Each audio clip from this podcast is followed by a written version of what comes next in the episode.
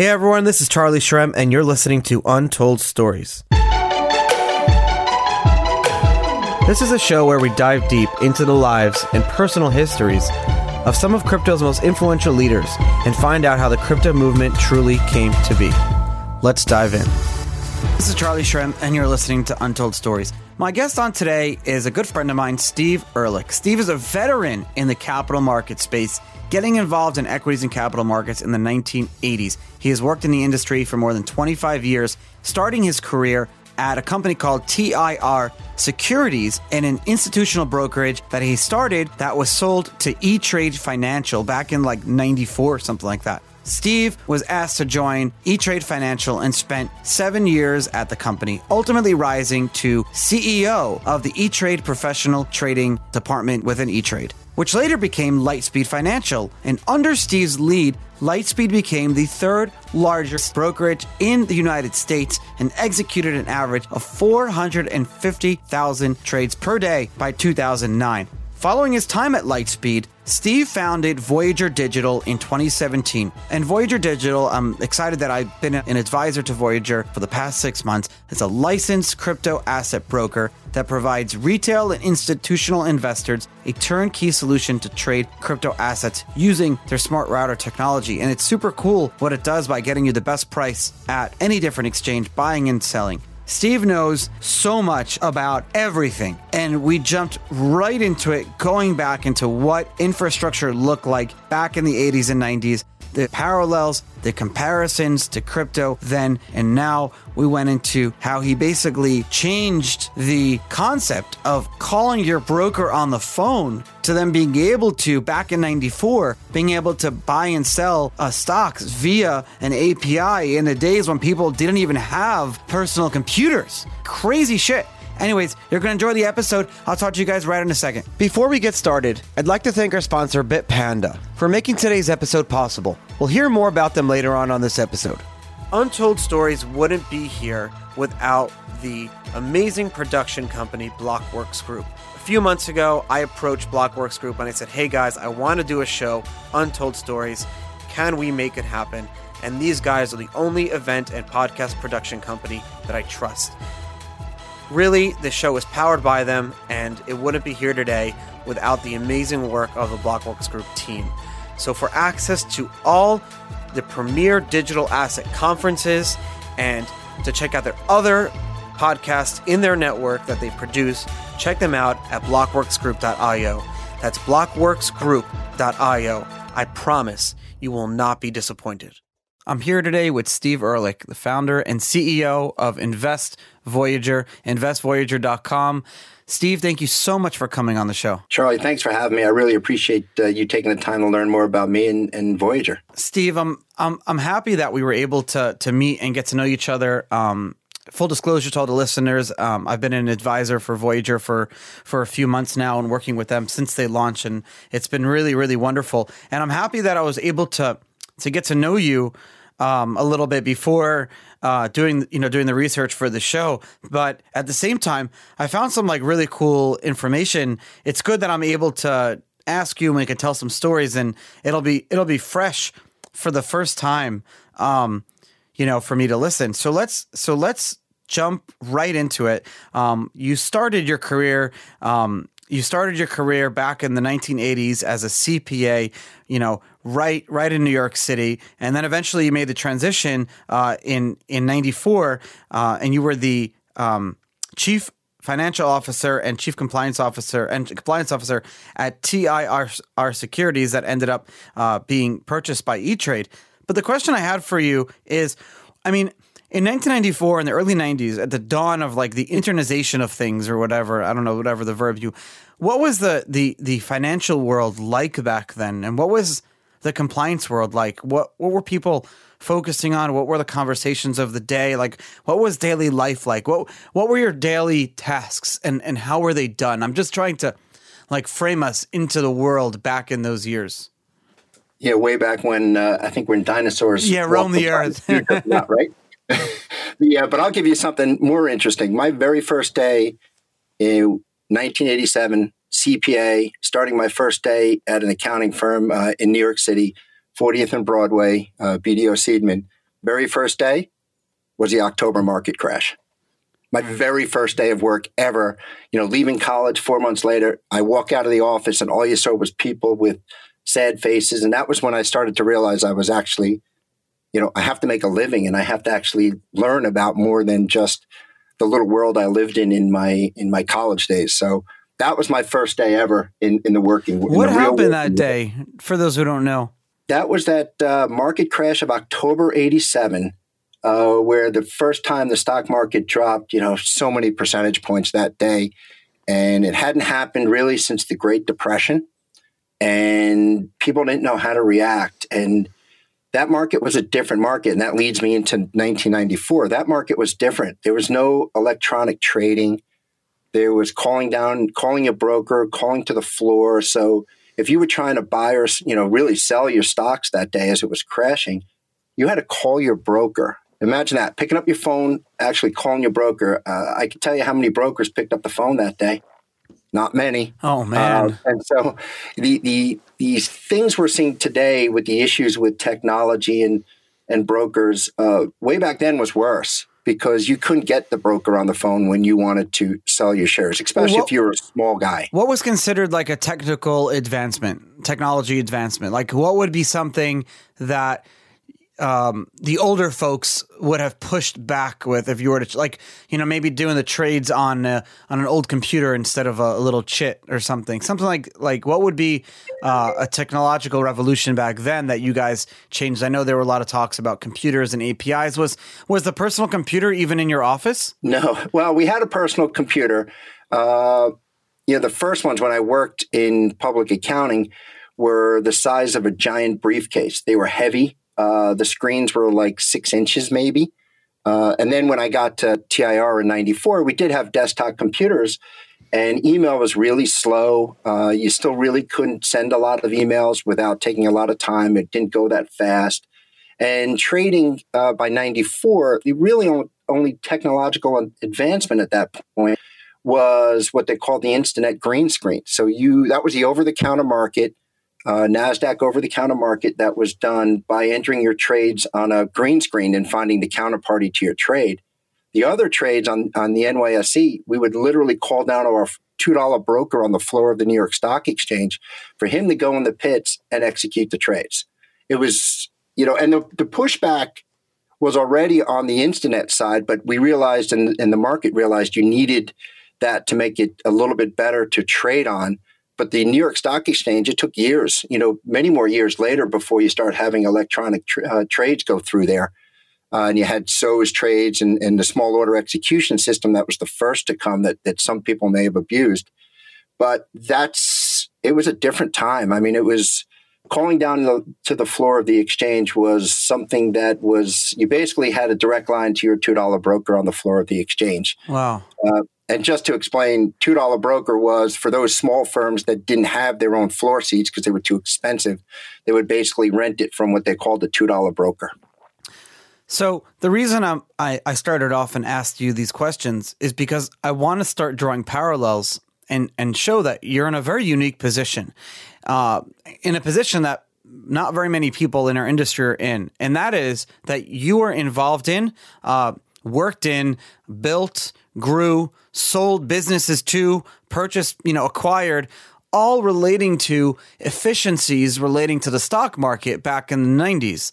Uh, and so when you launch Voyager, and we'll talk about that in a little bit, it seems to me like just from the research and from talking to you, you're looking for like the same inefficiencies in in the crypto world as you saw in the early 90s in the you know equities and, and stock trading world what type of like when those efficiencies were were when when you were involved in those in, in in kind of bridging those gaps of some of those efficiencies and a basic thing like not having to like call your your broker or an API. Was anyone ever using an API back then?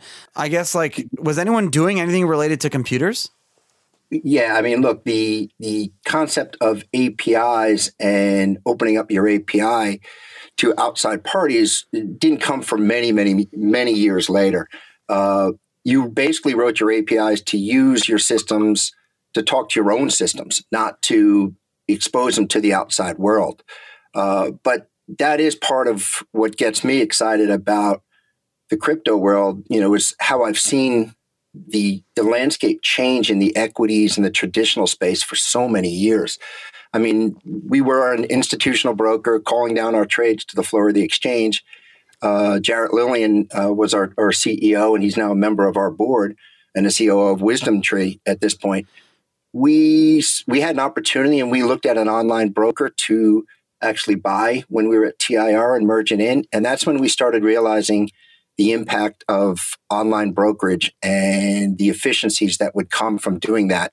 I mean, settlement of just trades on the back end of the institutional world was quite complex uh, as well. So we saw that that that efficiency was going to come, uh, and that's when we sold TIR to E Trade, and the team wound up taking over most of the brokerage of E Trade and, and building out the entire capabilities of what E Trade has today and you see E-Trade, you know, performs extremely well in volatile markets right now. So I think that we saw that all coming and we felt like we wanted to be part of that because that's where brokerage was going and it took institutional brokerage many you know 5 or 6 years later to really jump into into online and using the computers more uh, but the retail side was in 1999 when we sold TIR to, to E-Trade that was the beginning of really building uh, confidence in the market by retail investors. And that's changed the entire market over the last 20 years.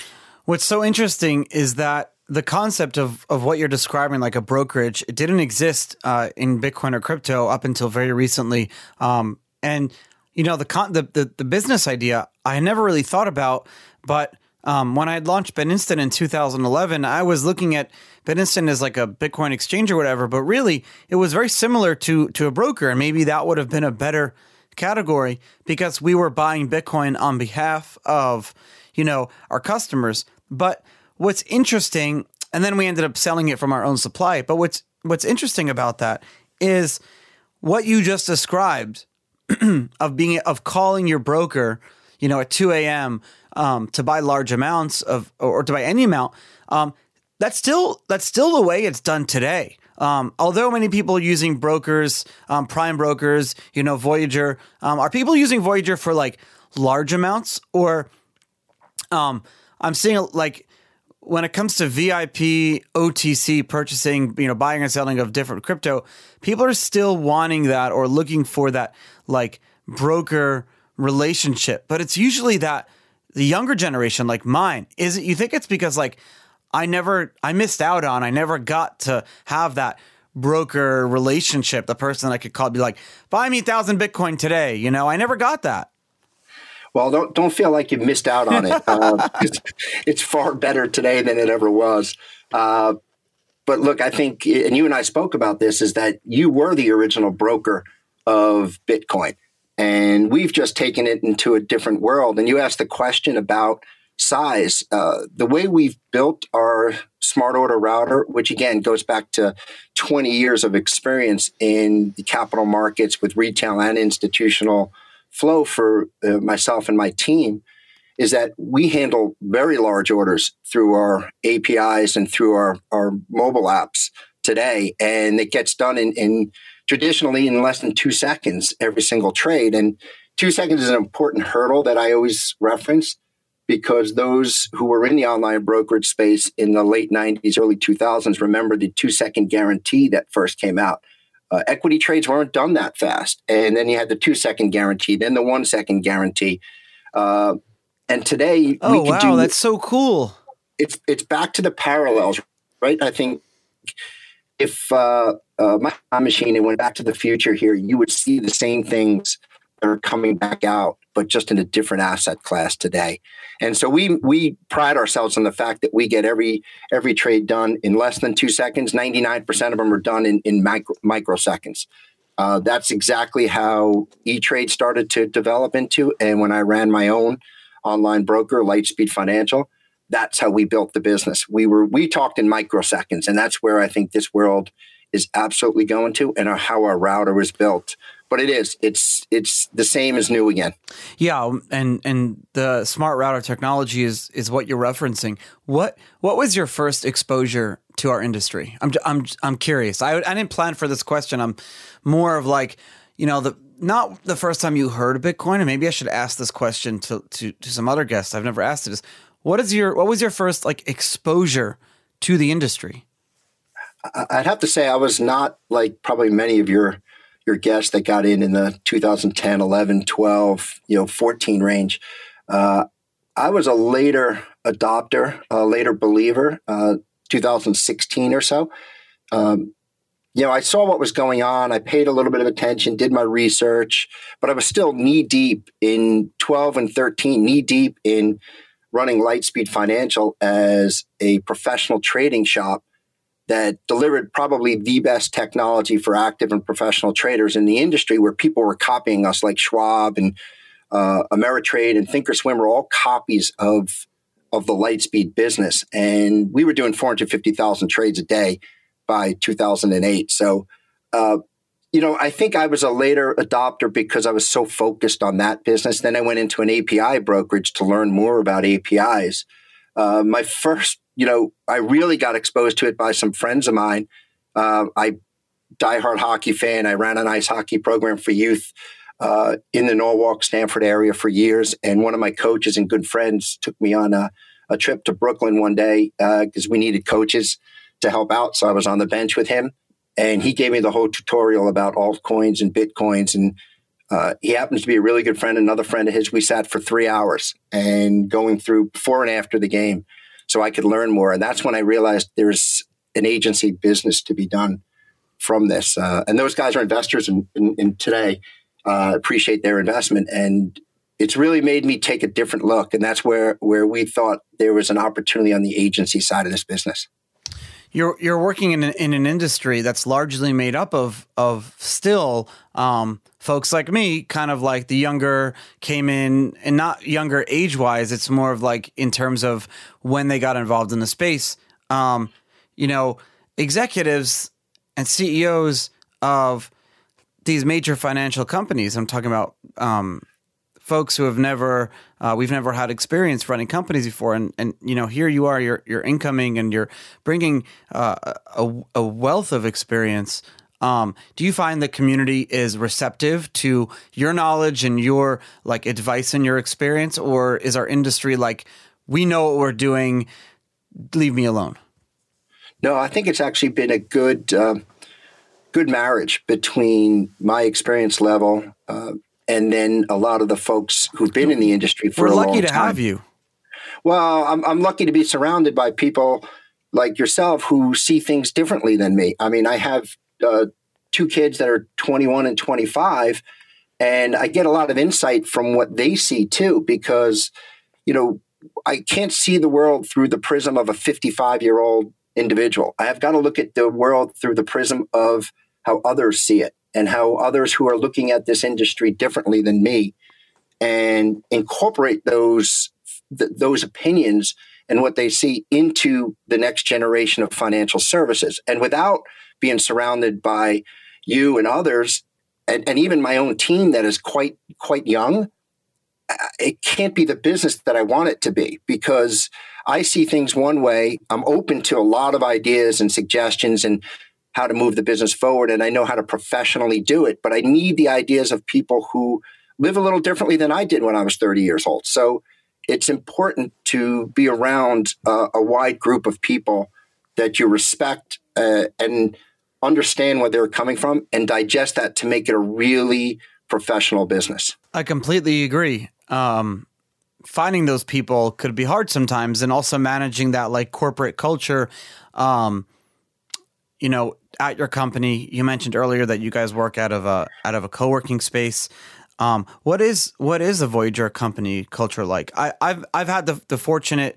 Um, I, I've been very fortunate to meet most of the team already. Um, but what's it? I mean, do you do you balance a a hiring process of like crypto folk and then a balance of people that come in from the traditional industry that don't know? And I'm I'm more curious, not just you, but um, more of like other business owners in in the industry in New York that you talk to in in you know in crypto. Um, how do how do you guys manage this? How do you how do you manage being a, a, a CD, CEO of a crypto business on a day to day basis? Because I haven't been one in in six years. It's uh, I feel fortunate to be in the position I am today. Uh, I have had a lot of great mentors along the way, and one of them I mentioned, Jarrett Lilien, uh, just a great mentor to teach me how to put together and how cultures evolve in companies. Uh, and then by being the CEO, I get the ability to meet a lot of great people in, especially in the New York area, uh, who are CEOs or COOs of high end businesses, whether it's it's a crypto digital asset business or if it's a traditional business. And that gives me a lot of perspective on how to build things. And I think from a Voyager culture perspective, it's pretty much the same culture I've been uh, I started with and learned under the TIR world, where it's really inclusive. Uh, we believe that everybody's opinion counts. Uh, not everybody's right all the time, but you have to be able to be in a free environment where your opinion is able to be said without any punitive damage to it, whether right, wrong, or controversial. That's the way it needs to be. And, and a lot of that also comes back to me, not just working in businesses like TIR and then Lightspeed and building that, but just from, I'm, a big sports guy. I played sports all my, all my life. Uh, played college lacrosse and was part of a team, you know, a team of 30 and 40. And you, you don't always get along with everyone, but you're working towards a common goal. And that's why it's such an open environment. I really like being in a co working space where, where all of us are in one space because people can hear and see and, and do things uh, and express their opinion. And we could have conversations about them on a moment's notice. And that's the culture I really like to be around is a really inclusive culture without a lot of hierarchy, uh, but people feel that they're really important. But wait, but but you you so so you're so you're running a a, a business in a in an industry that is heavy, you know, has heavy compliance, heavy regulation, uh, and heavy bureaucracy. So it's nice to see that you say that. Um, but at the same time, I've never heard. I love hockey, by the way. I know you like hockey too. I've never. Are you a Rangers or Islanders fan? Uh, I'm a, a diehard Ranger fan. you know, the uh, Rangers really are playing Tampa Bay Lightning at the end of March. I'm trying to go to the game, maybe or early uh, April. I may have to come down and uh, join you for that. You should. We're going to sit on the Rangers side. Seriously, um, we are. Oh, we got to have the Ranger jersey. What's the number? What you wear a jersey? Who's the number you wear? I, I haven't worn a jersey in years, so I don't know. Uh, I haven't worn a jersey right, since Wayne one. Gretzky. I'm going to get you one. yeah. uh, I will absolutely get you a jersey.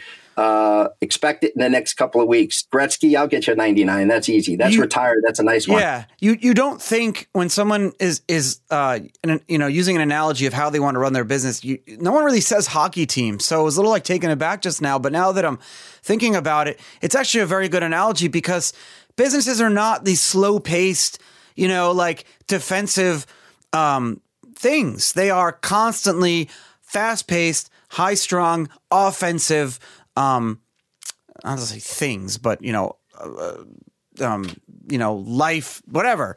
So when people say, "Oh, my, I want to run my business like I run a book club," I'm like, "What?"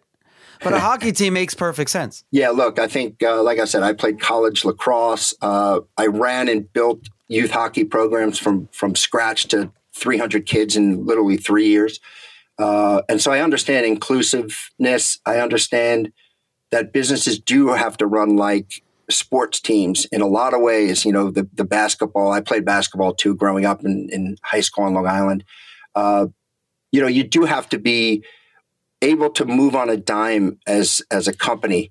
And that's what sports makes you do. I mean, you're challenged at every point in time during the game, and you have to be able to make decisions quickly and accurately. And you're not always right, right? And I think that's the other part of the culture that I like to be around and try to develop is you know, I want people to be creative thinkers and make mistakes. You, you forgetting the compliance for a second because compliance you don't have that same same world of making mistakes. You've got to be right ninety nine percent of the time. Um, but I think from a business perspective on your business plans and driving a business, look, you're not going to be right that much. As long as you you correct your errors and, and learn from your mistakes, that's the environment that really helps people grow as individuals. And in a perfect world, I, this day and age, nobody stays at a company for 30 years anymore. Companies don't stay in existence for 30 years. They sell, they move on.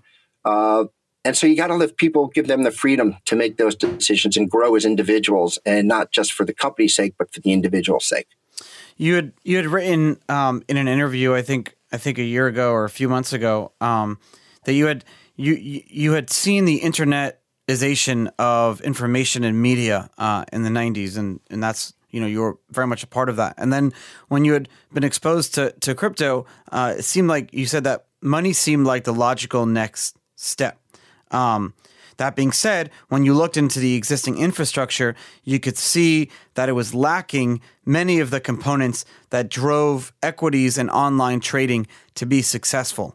Um, are we are we at that level yet? Is the infrastructure like what would you compare it to? Where is our infrastructure today uh, compared to where it was, and where do we need to be at for us to like say, okay, our in, our, our speculatory price discovery and trading infrastructure is um, is great. Like, let's focus on something else. wow, we can go on for hours just on that question um, because I think the infrastructure still in the you know first period of, of a hockey game. Yeah, uh, and early in the first period, I believe that you know we have to speed up uh, and work on uh, expediting uh, trading. I believe the price discovery is is why we exist at Voyager today, because each exchange running their own price discovery uh, with depth of books that most of the retail environment doesn't understand how to how to read or look at a level two. They're like, "What is this?"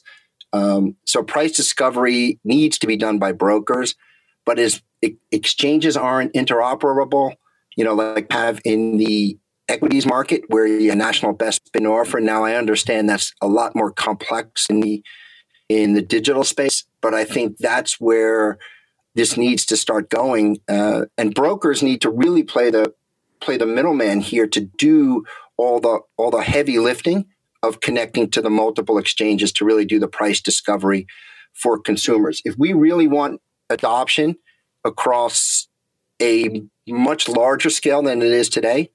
We need to make this easy and need to have price discovery and belief that you're actually getting the best price available to consumers so they can actually participate in this space. And I think product wise, we're starting to see some things that make people comfortable, but there's a long way to go. And that's the mantra of what we're trying to do at Voyager is bring things that you would traditionally look at at online brokers or even your your broker at Morgan Stanley and I guess Morgan Stanley's E Trade these days, um, or E Trade's Morgan Stanley. You, we want to bring those products to the market because, and I like I said, we're in the first half of the first period of a hockey game. And I want to talk about Bitpanda for a second. I mentioned at the beginning of the show that we're working with them, and we have been for a few months now. They love me and I love them. So I'm asking that you give them some love and some support, especially if you're listening from Europe. Bitpanda is the leading European platform for investing in digital assets. It doesn't hurt. Actually, it helps that they're based out of Austria, which is one of my favorite countries in the world. And Vienna is one of my favorite cities in the world to visit. I try to go as frequently as I can. And, you know, meeting up with the Bitpanda team is always a pleasure. I really like Bitpanda's approach. Why? Well, basically, what they're doing is to apply the same tech that we're used to from Bitcoin and apply it to other digitized assets. And and I'll explain why. And, and if you check out their website, you'll understand how that actually works. Because they're really pushing hard for bringing crypto to the masses and, and educate people on the topic. Unlike other companies that just want to really give love to their customers, Bitpanda is giving love and, and, and spending money on mass adoption, just bringing more people into Bitcoin with their recently launched educational platform. It's not only free, it's called Bitpanda Academy. It's not only free, but you'll actually learn and you'll earn five euro just for taking quizzes on their site. So it's a great way to force you to learn more about Bitcoin. Check them out. Again, they give me love. So I'm asking for you, my listeners, to give them some love. In in 2011, so before the hockey game even started, um, most people cared about buying Bitcoin. Um, and so when I started BitInstant, that was that's what it was. It was it was buying Bitcoin. Um, but then very quickly, myself and some other companies very very quickly realized that there are no easy ways to sell Bitcoin, and we need to make it easier. Well, we're so focused on getting it that no one even cared to say, "Let's sell it." And I remember, if and if you look at the early forum posts, um, I had talked about, yeah, I want to launch like the ability to just even like mail you a check. Like I didn't even have the infrastructure to do ACH, bank transfers. It was a manual process of like mailing people checks just to sell Bitcoin. And I talked about, um, and I know not every story, you know, every question doesn't need a story or an antidote, but this one does. Um, the question I have for you is um, how important is price discovery? Because when I talked about bringing on, like, you know, potentially doing a, a, a Bitcoin debit card so people can sell Bitcoin or doing the ability to make it easy to sell, I got a ton of flack. People saying, why would you want people to sell Bitcoin? Why would you encourage that? Why, why, why? And I tried to explain in my limited, you know, 20 year old self where I understood these concepts but didn't know how to convey them into words that you need the ability for people to buy and sell an asset in order for that asset to have a true value. Um, I, I didn't know that had meant you know price discovery. How important is price discovery? Yeah you're, you're you're 100% right though. If you don't give people the opportunity to sell their asset you wind up with a, a coffee cup on your desk right? I mean it's you can't resell it so you want to give people a liquid market. So when they you know everybody's financial situation and how much money they want to look at making and their return is different. That was that's what makes us who we are. Everybody's risk parameters are different uh, so price discovery is important because I think when you're buying or selling something, you want to try to do it, you know, close to the best price you possibly can, you know, to make your most, you know, your highest return. Now, there will always be a segment of people, and we have customers like this that will always hold a certain level of, of say, Bitcoin, and they'll trade outside of that. So maybe they hold five Bitcoin. I'm one of those people. Yeah, and, and so am I actually. Um, you know, I believe in the long term uh, vision of Bitcoin and where it's going, and you know, things that are happening in in our world today make it more and more powerful. You know, with with you know the virus and all that. So I think it's it's important for price discovery, and it's even more important for price discovery when you go to other other assets like uh, down the altcoin spectrum and you know, therefore trying to find pricing is really even more important. Bitcoin's pretty liquid, uh, but still price discovery is important. The altcoins are even more. I feel like, um, and I'll just give a perfect example. Uh, someone showed me an altcoin the other day, and it's like, yeah, look, it's trading so well and everything. I'm like, oh, great. So I investigate one of the exchanges that it's trading on, and you can't deposit that asset at that exchange. So I'm saying to myself, so this is all just buying power. There's no seller volume on the other side to balance it out. So it's not a, a true a true price. That's why it's so important. Well, that's why it's one of the reasons my co-founders and I put together the business, and uh, we looked at that and said that's a problem. You know, people see a price at one exchange, and really, if it's not actionable, if you can't make the deposit there, if you can't do a fiat on ramp, if you can't get your cash off, is it really accessible? And the answer is no. And so that's why we went through our process of fi- finding places that exchanges that we know we could move assets quickly, uh, fairly, and give consumers that product. So therefore, then there is depth of liquidity and there is price discovery. But you're right, and that's a problem. You know, that's what makes this gives the industry a little bit of a, a, a, a bad name, and people we can't yes. get the regulators around this because they see some of these exchanges where it, they're, they're not really operating as an exchange and people can't get their money or coins off. That's not a good position. Well, so even even the SEC has said that there will be no Bitcoin ETF until there is a, a, a fair market, and you know we scoffed at that. Uh, I mean, we, I mean, uh, some of the earlier crypto folk, and and we shouldn't have. We're wrong in that, and and she was right, you know, and and and you know, um, in in in that Bitcoin is still very manipulable. It's still very, you know, there's a dollar value to manipulate the Bitcoin market, and it's not a good thing. And so with Voyager's smart router technology, and I want, if possible, you can explain a little bit more about it and why it's so important. But I think that what you're doing for Bitcoin and, and, and Ethereum are, yes, are great. And I know you have like 15 currencies, and if you can name them, but what you're talking about, like what you're, uh, what you guys offer, we don't need it for 15. We need it for 5,000. We need it for every single, if every single altcoin was in, had access to your smart router technology, you would have perfect price discovery for every single crypto out there. Perfect price discovery. and every every coin would welcome that. And we're at 34 coins today. Wow. And we're always looking to expand it. And but we agree with that thesis that these assets are, you know, it's kind of I look at the stock market in 1999, uh, and you know, many people remember Pets.com with the silly uh, sock puppet on the Super Bowl commercial, right? And people are like, "Well, they're they're a valid company. They filed an S one and they got registered on the on the Nasdaq, so they must be a real company." And literally, you know, two years later, they were bankrupt. So, you know, the speculative nature of people, whether it's the stock market or digital assets, is one and the same. And people are, are again, it comes back to risk parameters. So, what was pets.com? Uh, pets.com. Pet, if, if, if it was a, an online, it was the precursor to like Chewy. It was an online selling. Uh, but everyone uses retail, pets.com as like the analogy to describe the dot com crash. Why, why did pets.com become that, like become the poster child for the, for the crash? Oh, pretty simple. A silly sock puppet. Oh, Oh, so they're like their whatever their uh, mascot was like a sock puppet or something. They did a Super Bowl commercial with a sock puppet. So they spent millions of dollars on a Super Bowl commercial and then declared bankruptcy. Okay, so that's the whole that's you the whole it. thing. Okay, so in in concept, um, you have Voyager in the middle. You have all these exchanges, all these order books in real time, and you have Voyager in the middle. This is the smart router technology. Someone can come to you and get the perfect price at any time for buying and selling. How does it work? And can you ex- describe it a little bit better than I just did?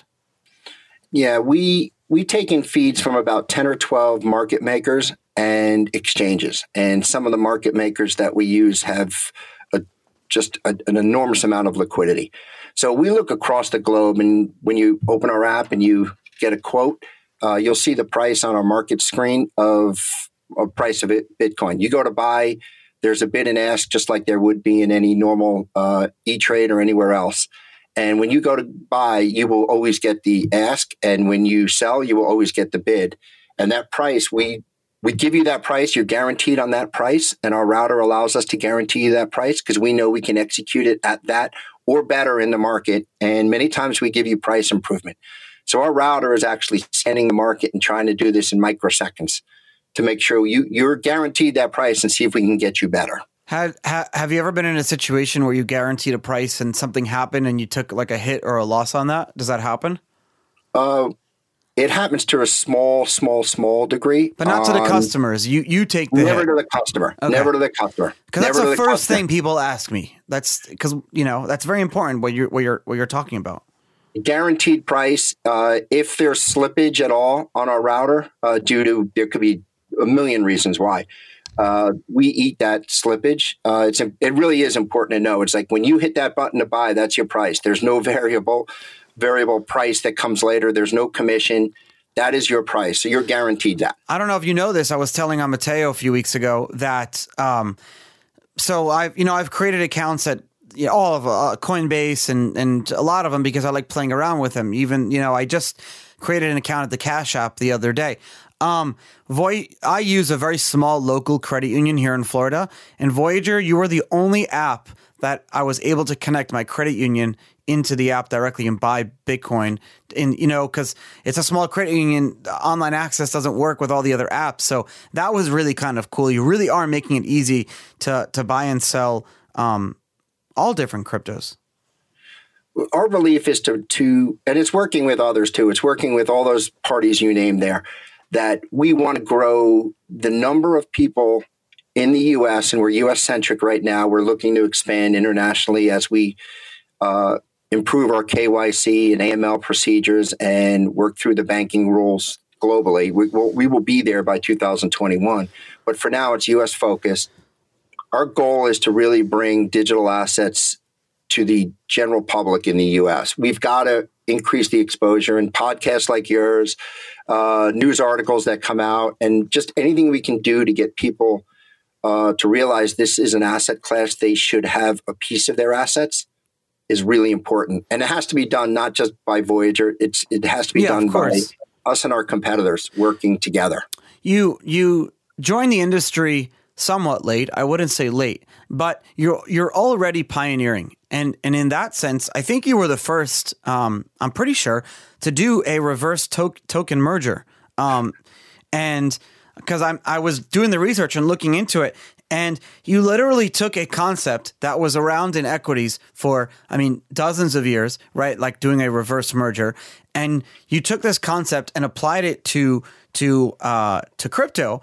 Not only that, got approval of the regulators uh, to do it, and you're traded. You know, you're publicly traded and listed on the Canadian Stock Exchange. So you know, you did all that. Uh, I mean, you, you you took a project ethos that was around before and uh, you you brought the project, which which came with a uh, a universal wallet, um, a development team that was involved in crypto a very long time. I know you know everyone knows you know Shingo and and everyone there, um, and you and you you took that over, doing a reverse token merger. I mean, first of all, how did you come up with the concept of saying like say, hey, I want to do this? Then how did you get the regulators to agree with that? And then on top of that, like, how did it all work out just logistically? Well, uh, first, we we realized that in this industry, we needed uh, more uh, blockchain technology, more knowledge about the blockchain than what we had within our uh, existing environment at Voyager. And so Shingo and Ethos and the team were a perfect fit for us. We, we also realized that not everybody uh, wants us to do the custody for them of the coins, and there's a substantial market for self custody. And we felt the Ethos wallet was a great add on for our business. And combined now between the Ethos wallet holders and our Voyager brokerage, and then with the, the, the Circle customers coming on board soon, we're well over 200,000 consumers globally. So we've done that in really a year of launch of our product. So uh, it's been pretty quick, but we, we knew we needed to add more pieces to our puzzle. And being a public company in Canada really helped uh, working with the Ethos family and getting them on board. And I think it was important for us to have a token that we're building utility on. Uh, now, I mean, we're starting with some rewards programs and we're doing a live, we're going to bring the custody product into the brokerage app and have a self custody within the app which will be nobody in the industry has done that. I love that. I never heard of anyone doing that. Yeah, and so you could actually live trade right out of your your wallet, but also keep assets with us at a moment's notice and trade and take advantage of swings in the market. And we saw that vision. Uh, we had that vision. Uh, our CMO at the time, uh, Steve Capone, and I sat down and looked at product offering and what we needed to get to. And the wallet was one piece, and it's just the first piece. I mean, we're we're we're active in the market looking for a product that can really help customers uh, and help us grow the business. You talk about being a a, a publicly traded company, um, and that's something that I should have mentioned like when we had first started. I apologize, but um, you know, we, we talk about being a, a, a publicly traded company. You remember on, on Twitter uh, a few weeks ago, I tweeted something about, about Voyager and someone responded and they're like, who are these people? You know, they're not transparent. They're a scam or whatever. And you and I responded and we're like, I forgot who said what, but I was like, Voyager is a publicly traded company. And so, in fact, they are more transparent than every single other company. They legally have to be more transparent than most of the other companies in our industry. So, it's the opposite of what you're talking about. Why would you want to open yourself up to that? Of transparency. Of just extreme transparency, I get. Like, yeah. not self regulatory transparency, but just like government transparency we put our money where our mouths are on this one. We said, let's be transparent. Let's be the first one to go public as an agency broker in the digital asset space and go through the the exams that are necessary to keep your listing. And it was really an important aspect for us to do that. We felt it would be game changing for the industry. Uh, I can tell you, we're June 30th year end. Our audited financials were done uh, albeit a little late uh, because of the rules on the SEC and the Canadian Public Accountancy Board rules. Uh, took us a little longer to get done, but going through that audit was as much as going through a SOC audit that some of the custodians have gone through. Uh, crudely, I tend to say that it was the worst colonoscopy anyone could ever yeah. go. it was that bad, uh, but we we got through it, and we learned a lot about how to uh, go forward for the next audit and how to put even more procedures in place to make customers comfortable. And we felt that this transparency was just that important. And you know, we recently released our December quarter, which is our Q2 numbers. Um, and March will come, uh, and, and people will see the business growing. And it's not just us BSing the world on we have 10 million customers. It's us actually showing the world our numbers and what we're doing and being proud of them, not being scared of them, but being proud of, of a growing business in a growing industry. As they say from from your mouth to to God's ears, you know, growing growing that industry and um, and being proud of those numbers. Um, I wanted to ask you about dealing with, you know, on the audit and, and dealing with regulators. Um, do you see that's changed uh, in terms of the uh, the way regulators treat you, the way auditors treat you and our industry has has that changed or that you know is it the same? I think there's a growing respect mm. about what's going on now. Oh, I never heard and, anyone say that. Yeah, I really, I really believe there's a growing respect with regulators, with auditors, uh, with exchange, you know, with with equity exchange operators, and I think that they they see that the world is different, um, and that they don't want to be left behind, but at the same time, they need to learn more. And we're one of the places where we get calls all the time asking questions uh, not from an, an, inspection, but just trying to learn. And being in New York as well is is is very good for us as a public company. I get to meet a lot of people in across a lot of industries, including auditors and uh, internal auditors, and just trying to pick brains. And and both of us, it's a back and forth learning experience where people are trying to learn how people do things better and learn how the industry works more and more. And I, that's why I say it's a growing respect that's happening and a transformation is happening and putting your head in the sand and thinking it's not going to to happen at a greater level is foolish. And i think that's where people are starting to say let me learn more. So it's more of like a greater respect in like oh hey now i actually want to learn you know they they want to learn they want to be educated as opposed to like they have to be for the sake of their jobs? Correct. I think that's Look, I think the especially when you you think about uh, a younger generation uh, like yourself, I think there's a one of the things that I think is amazing is that there's always the younger generation is much more open to ideas and learning. Uh, it took me years to to get my mind open and and open it up to learn about things I didn't know about. And I think that's one of the things I respect about my team a lot too is that they're open to learning and ideas. And, and the conversation you and I are having about the similarities to the equity, they're asking me questions all the time.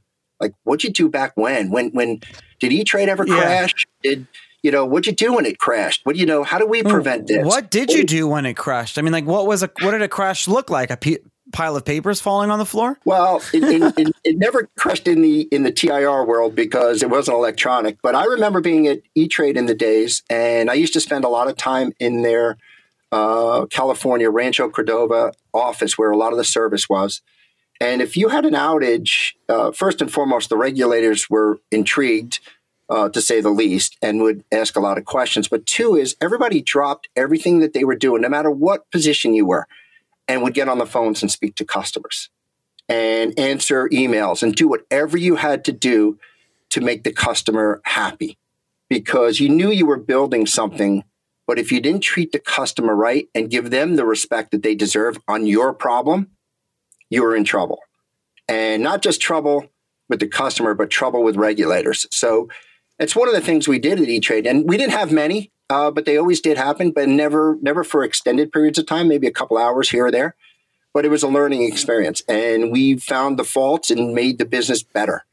And those are the questions my team asked. Not just that, but like about routers, like how do we build it so we could be better, and what'd you do back then, and how can we be better at doing it? And I, I really believe that this open mind of wanting to learn is is really important and I really respect the millennial generation because I really do believe without it, we wouldn't be using our mobiles where we are and doing a lot of the change that is happening in banking, in financial services. Steve, uh, uh for the for for my uh, my content team that's listening to this show, uh, a, a, great quote that I'm going to put here is you you were you were saying funds are safe before CZ was saying it. You were there in the 90s telling people at E Trade your funds are safe, it's all good. You know, way before crypto. You were doing it first. We had to. I mean, it was it was a new industry. Yeah. online brokerage. You, you, never, what am I doing? I'm yeah. sending money from from my bank, and you used to send checks. It was, it was a lot of paper apps, and uh, core members of my team today and myself built the very first true electronic signature online app for E-Trade. And, you know, but you were sending your money to who? E-Trade? I mean, uh, I have my account at Salomon Smith Barney, if anyone remembers them, or uh, or Shearson Lehman, and they were they were happier sending their money there than they were to E Trade. Now that's really changed. Uh, but you had to convince people that it was the right thing to do for their overall growth of wealth. And it was tough. It was not an easy concept. Wow. Um, I want to end off and and ask you about something else you wrote. You wrote that you believe that the crypto evolution will happen in four areas. Uh, you wrote buying, which covers converting fiat to crypto, uh, trading, which covers investing, uh, holding, uh, which covers you know custody, non-custodial, but holding is extremely important, and, and paying, which is transferring. And in fact, I think that those four areas are what gives Bitcoin and, and all crypto its value. The better the infrastructure is on those four areas of any crypto or any project, the the better the project is doing, the better the coin and token is doing. Are we lacking in any of those four areas? Like which which of those four areas do you see in our industry? Um, and I'm talking to mostly like potentially people who want to start new businesses in our, in our in our industry. Uh, where is the infrastructure lacking if someone were to start a new business? I think it's it's all in its nascent stages. So if you have a better way, there's no perfect way to do that mousetrap yet, and yeah. so we're all building things that could do that. I have a strong, strong belief that, uh, and we'll bring this to market again, probably by early 2021, that all assets are fungible. That if you want to buy Tesla stock, and we own a broker dealer, uh, you could buy it using Bitcoin or USDC or some other cryptocurrency. Uh, we strongly believe that and built our router to do that. We also believe that if you wanted to use your Tesla stock to go, you know, buy your pay your bar bill for a couple of hundred bucks one night, then you could convert it really quickly and be able to use that as a payment mechanism. So all these things are going to happen. It's just a matter of how to build the mousetrap to do it. Uh, we're working on those things. Uh, and one of the real important reasons we did the the Circle transaction and in acquiring their customers and in the customer acquisition was not just that, was the strategic ability to partner with them on their USDC coin and what they're doing on that to make it fungible. And I think all those four things are needed to be improved upon for us to really have a full fledged financial services industry all around digital assets. and the pieces are coming. I would love to see a legal and technical uh, all-in-one turnkey solution to tokenizing real estate. I would love to see that. Um, so you can you talk about capital markets, you do home equity lines of credits, mortgages, loans, uh, transferring of, of real estate, uh, um, be able to to borrow against it, loan against it, um, to to do construction projects, to do anything related to real estate. Use real estate as an asset to purchase another asset. And if you could tokenize real estate and land, that would be such a huge thing. I would love to see that come to Voyager. But that's just my that's just me, Charlie. Don't don't do something just because I asked for it. Don't uh, you know it's on the list. Yeah. It's, you know, we uh, we look at everything and we we we do agree with you. I think what you're what you're really getting at is that owning a piece of a real estate product or a building or and having it tokenized so I could leverage that and make it fungible. That's where we're going. That's what digitalization and tokenization of every asset class is taking us. That everything becomes fungible and you can use assets, you could borrow against them, you could loan them. That's where it's going. The problem is it's such a big endeavor for one company to take on yeah. that everybody's doing things in pieces, and eventually the worlds will come together.